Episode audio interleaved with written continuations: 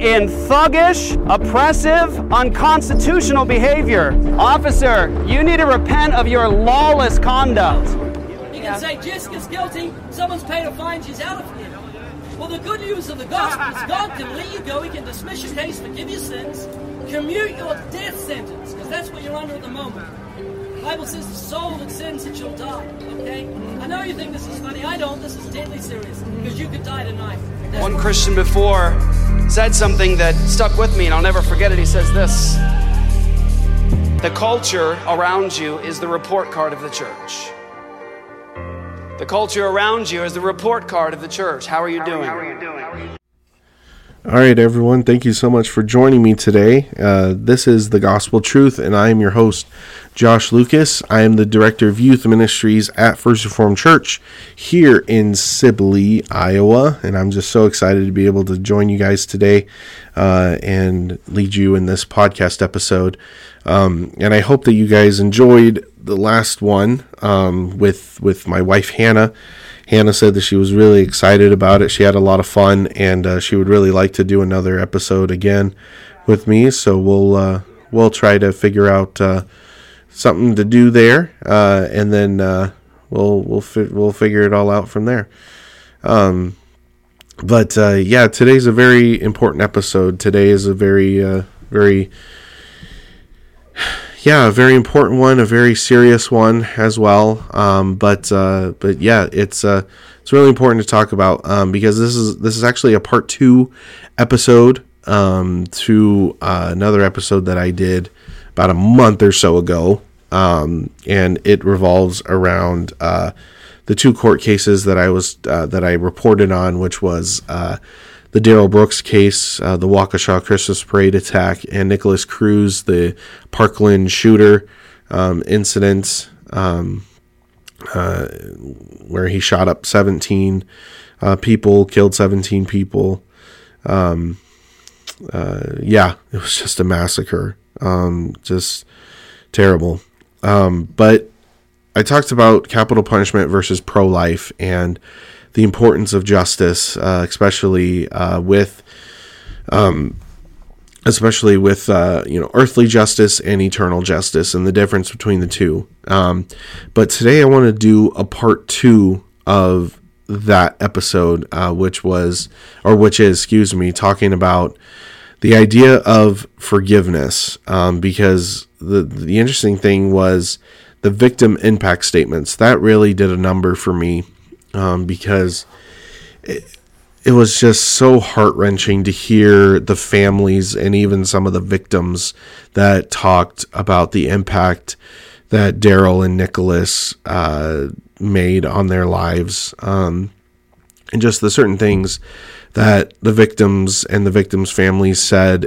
Just some of the things were just gut wrenching. Um, but I, I want to talk about that today because even and there are people that um, that said things that really I just want to I want to touch on today.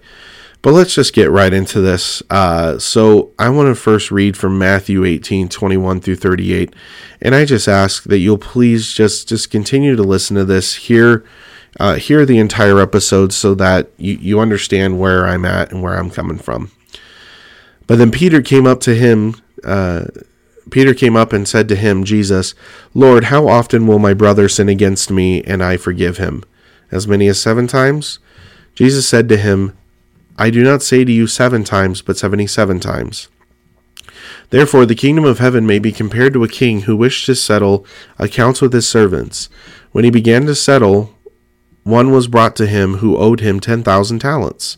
And since he could not pay, his master ordered him to be sold, with his wife and children and all that he had, and payment to be made. So the servant fell on his knees, imploring him, Have patience with me, and I will pay you everything. And out of pity for him, the master of that servant released him and forgave him the debt. But when that same servant went out, he found one of his fellow servants who owed him a hundred denarii, and seizing him, he began to choke him, saying, Pay what you owe. So his fellow servant fell down and pleaded with him, Have patience with me, and I will pay you. He refused and went and put him in prison until he should pay the debt. When his fellow servants saw what had taken place, they were greatly distressed, and they went and reported to their master all that had taken place. Then his master summoned him and said to him, You wicked servant, I forgave you all that debt because you pleaded with me, and should not have had mercy, and should not you have had mercy on your fellow servant as I had mercy on you? And in anger his master delivered him to the jailers until he should pay all his debt so also my heavenly Father will do to every one of you if you do not forgive your brother from your heart. So it's just really interesting here. Uh, this is a really important parable. Um, you know, this is uh, Jesus' teaching on uh, on forgiveness and why forgiveness is important. Um, so I want to just take a break from there for a moment and talk about the victim impact statements. Um, so the first one that was made, um, or the first few, just your typical, um, you know, victim impact statements that you know you you really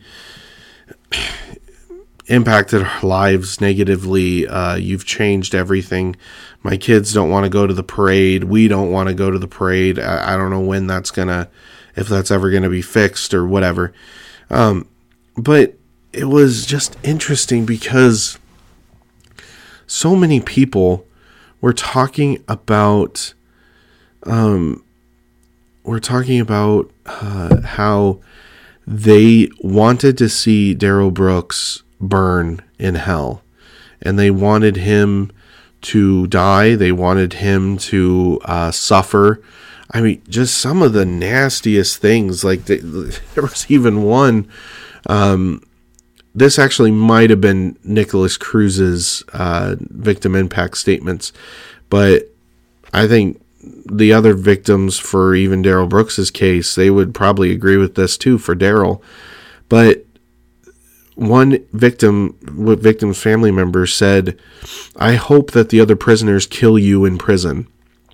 Um, others are like, I hope that you suffer immensely. I hope that you rot in hell. I hope that you um, you get injured, and I hope that like just all this just crazy nasty stuff um, that people said. And the craziest part about it is that these were people that also were talking about God and talking about being believers in Jesus. See, this is always the hardest part because I hear the question how can you forgive someone who murders your family? How can you forgive someone who murders your your child, your parent, you know, whatever? and it it is such a a a very difficult situation. I'm not saying that it's not difficult by any means. But but we have to remember that Jesus' teaching here is that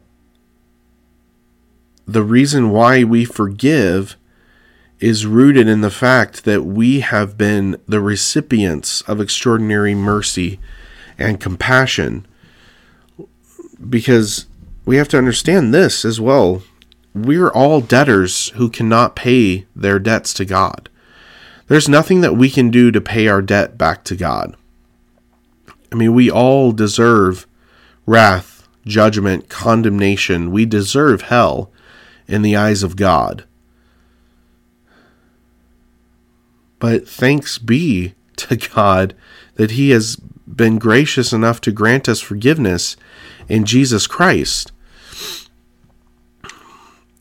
But I want to take everyone back to the Lord's Prayer, how Jesus instructs his disciples to say, Forgive us our debts as we forgive our debtors. That, that God is very clear on this, that if we lack compassion and mercy and grace for others, then there's not going to be grace and mercy and compassion for us because we're just hypocrites. We're the servant that wants forgiveness, that wants grace, but yet we don't want to serve that grace and that mercy and that compassion. Now, I will say this too. Nowhere in the Bible here uh, does it say that we have to essentially um, forgive people unilaterally, if that makes any sense. That that oh we just forgive every little thing everything every time like no no questions asked. No. Because if we look at luke 17 3 if your brother sins rebuke him. If your brother sins rebuke him so what is that response what does that tell us well first it's a two-way street okay your brother your person a person sins against you Okay. You have to respond to that person as a sinner, right? Because as we see uh, also in uh, in the book of Matthew 18, essentially, it's kind of interesting that Jesus puts all this uh, together. Um, but uh, when Jesus is talking about church discipline, like you know, if someone sins against you, first go to them, tell them their wrongdoing, and and seek out repentance from them. But then if they don't, take a witness. And then if they don't, take it to the church. And then if they still don't repent, then treat them as an outsider. Treat them as the the I think it's the the Gentile or you know however they're the, the, in that moment that was the connection that he would make, right? The non-believer. But um it's just uh, it's interesting to me that we live in this world where Christians show up to worship, they show up to Bible studies, and they recognize their need for a savior and they want their need for a savior, but then when it comes to someone else that wrongs them, they don't want to offer that forgiveness. They want to see that person burn. Right? So, what does this mean? So, if your brother sins, rebuke him. And if he repents, that's what Jesus continues with. If your brother sins, rebuke him. And if he repents, then give him forgiveness, right? So the whole issue with this is the the act of repentance, right? Is that yeah, if someone comes to you and says, I'm sorry for what I did to you, uh, it was either a misunderstanding or I, I didn't mean for it to come out that way or whatever, I, I'm genuinely sorry, then from that instance, we are to forgive them of their sins, right, against us. But the interesting thing, too, is that. Um, is that a lot of people tend to think, oh, yeah, forgive and forget. Well, that's physically impossible, and that's not what God's word tells us to do. That's not what Jesus said to do, forgive and forget. That's not forgiveness.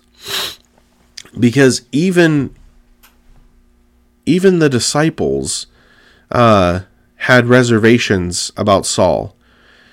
Even Jesus called out the Pharisees who would try to come and say, like, oh, yeah, Lord, we believe in you, or yeah, we want to hear you teach he, you brood of vipers, you are of your father, you're the devil. You know, all these different areas where, yeah, it, yeah, it's cool that you want to be here and you want to do this and whatnot, but there's a lack of trust. You have to build that back. Because, see, God gave you instincts for a reason. And so if you're not getting a good feeling about this or if you if you're um, not feeling good about it, then don't do it. And I'm I'm not talking about forgiveness. I'm talking about like letting the this person back into your home that stole things from you or tried to murder you or tried to do, you know, anything like that. You know, there's a difference between forgiveness and uh and like essentially like letting things go. Right? That's what that's what forgiveness is talking about is that you're not going to hold on to this hatred for this person anymore. Right? You're not going to hold their sin against them anymore. You may not trust them anymore and you got to build that trust back.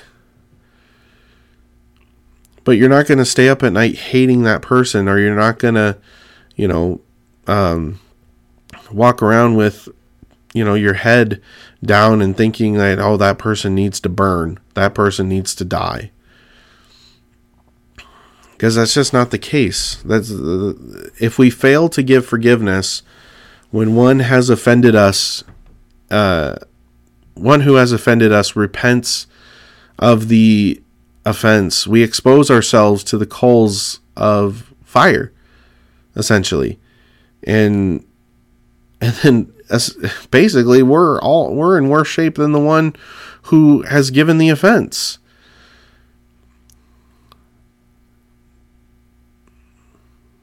Because here's the thing, guys, is that listeners and everything else that if if we have been forgiven, ultimately we need to forgive others who come and repent because that's what we do with God. But yet, if we don't, we're hypocrites. And God does not like hypocrites.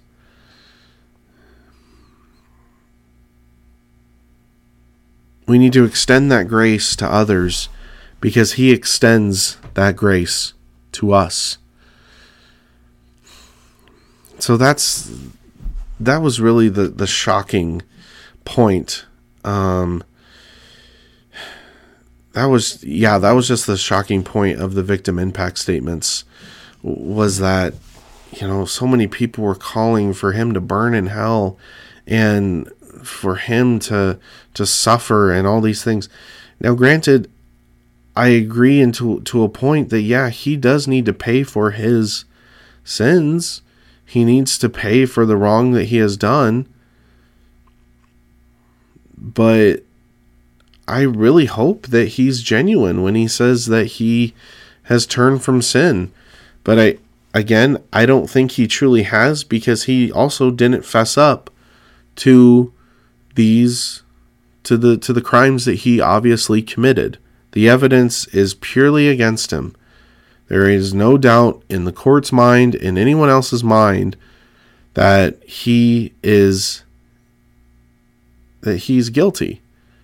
There's no doubt. He is guilty. Um, and he deserves the death penalty. He does. But I can't make the distinction to say that he deserves hell. I mean, because in reality, we all deserve hell. So I guess to to a certain degree, yeah, he deserves hell, but not at the expense of yeah, he does, but I don't. You, do you understand what I mean by that? To say that, oh, that person deserves hell, but I don't.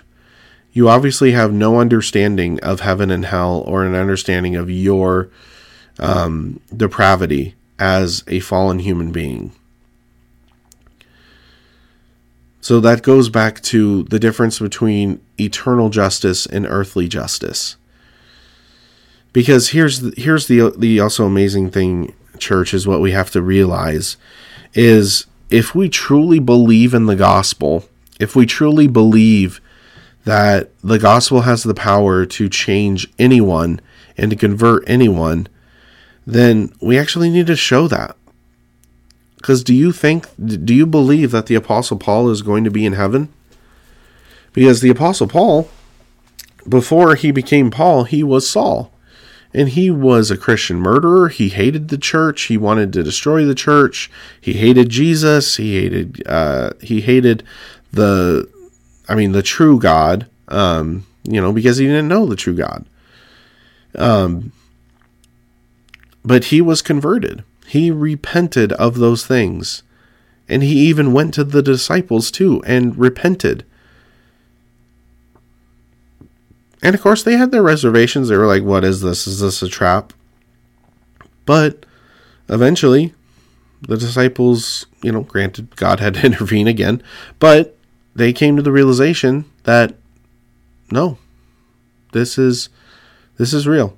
He's not he's not he's not trying to trick us. He's legit.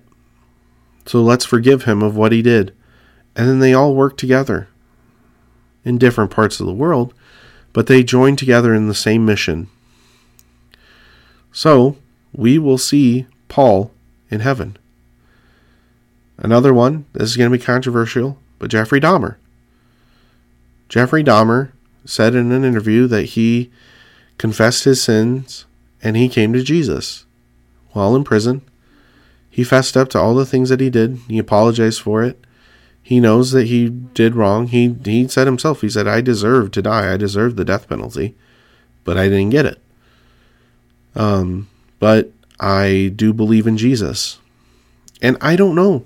I don't know if he was genuine or not. I, I, I can just go off of what he says. And if he was legit, if he was genuine in his talk, if he was genuine in expressing his faith and his public profession of faith, then we will see Jeffrey Dahmer in heaven.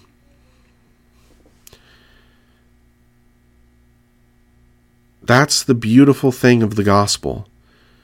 The beauty of the gospel is that it takes guilty sinners, the most horrific sinners, and turns them into beautiful new creations, turns them to amazing, hardworking stewards of the gospel itself. It turns hard hearts into soft hearts, full of love, compassion, boldness, and courage. That's the beauty of the gospel.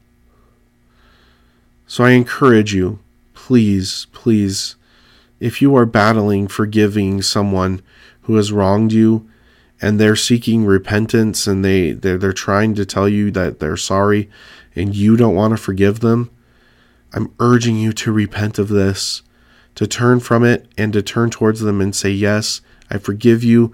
I may not trust you for a little bit. I'm, we're going to have to build this trust back, but I'm going to forgive you because I too have received forgiveness and compassion and and I know what that feels like and I want that for you. Because that's that's a command from God. So do that, church. Forgive. And if they're I don't know if they will or not, but if any of the victims or the victims' families are listening to this right now, I'm with you. Nikolas Cruz and Darrell Brooks deserve the death penalty. They need to die for their sins and for their acts. But we all deserve hell, and I hope that they come to Jesus. I hope that they repent of their sins and put their trust in Jesus because I don't want hell for anyone. I don't want to keep heaven just for myself. I want everyone to experience heaven. But I don't make that call, and neither do you. You can't help the response from other people, but you can control your response to people. I want to thank you guys so much for taking the time to listen to this. I hope that you were blessed by it and hopefully maybe even challenged by it. But just remember, church, and remember, listeners, that this podcast is here to encourage you, to instruct you, and to to challenge you, and to bring you closer to Jesus. I, I really hope that, that that God is using this in that way. But if you ever want to talk, reach out to me. I'm not hard to find. Uh, Josh Lucas on social media. Um, you know, Facebook, Instagram, what have you, message me. Let's talk about things. Maybe talk about an episode that you'd like to see, um, whatever the case may be. Um, but thank you guys so much again. I'm Josh Lucas. This has been the Gospel Truth. Be safe and make good choices. Have a blessed day. See, meantime, our Christians out there reppin' sin. Oh God, see we out there reppin' Him. Wonder at the same time, our Christians out there reppin' sin. Why would you do that? Why would you do that? Why would you do that? Why would you do that? Why would you do that? Why would you do that? Why would you do that?